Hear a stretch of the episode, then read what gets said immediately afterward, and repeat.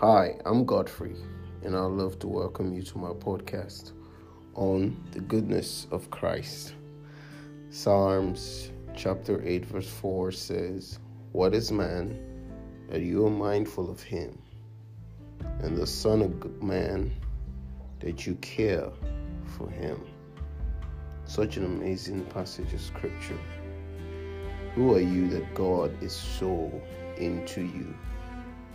Who are you that He would die for you?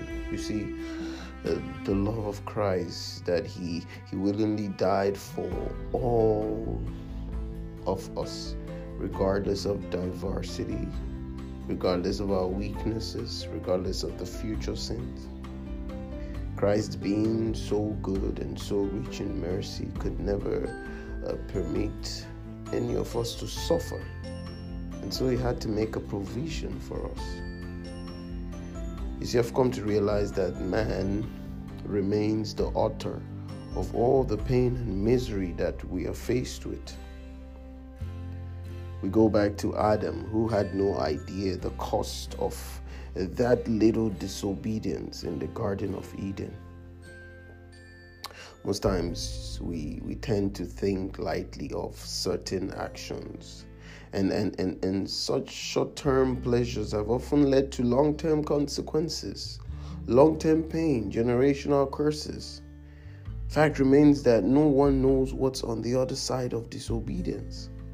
The devil always tries to shake the truth by pretending to defend it.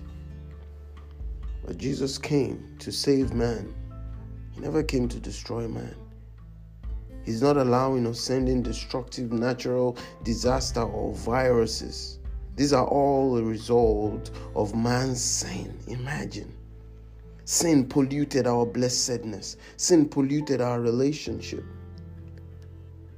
No one can, can ever determine the level of disaster that emanates from pollution, that emanates from sin. And the more reason why we ought to never give room to any form of disobedience.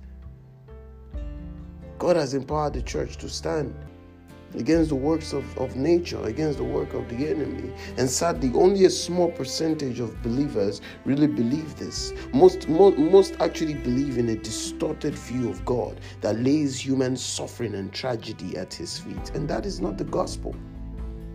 The Bible says in Luke chapter 9, verse 56 For the Son of Man did not come to destroy man's life, but to save man's life. The heart of God, you see, for humanity is abundant life.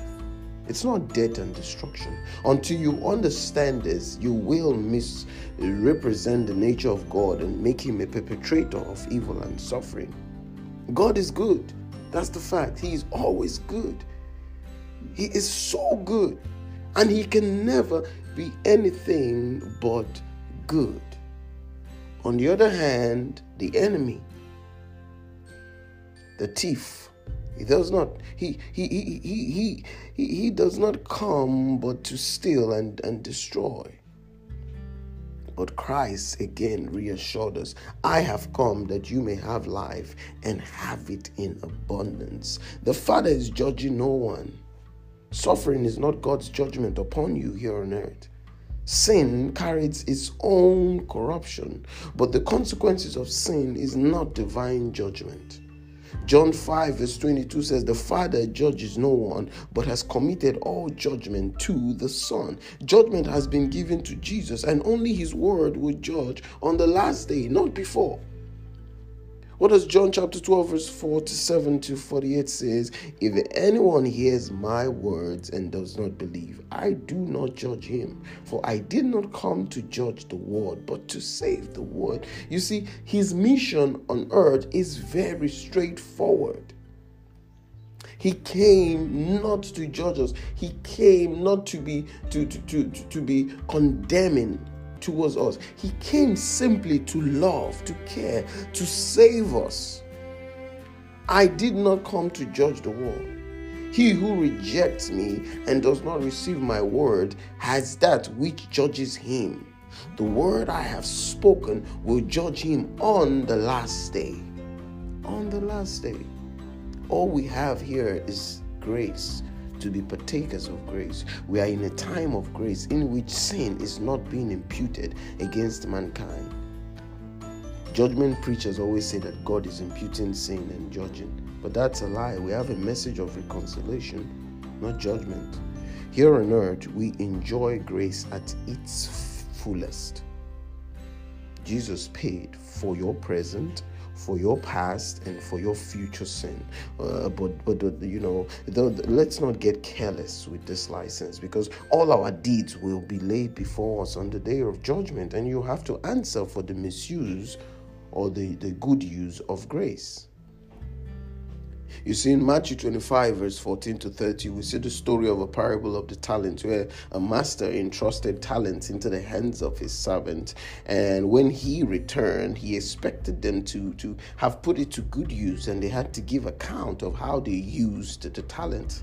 Now, that's exactly what it is. Christ have come that we may have life in abundance. He has given us grace. He's made available his mercy. He's made available his love and, and, and all that we need to thrive on earth.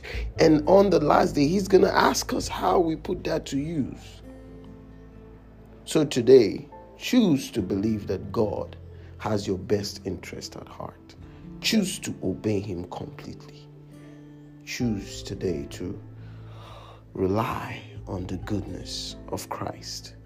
Be blessed.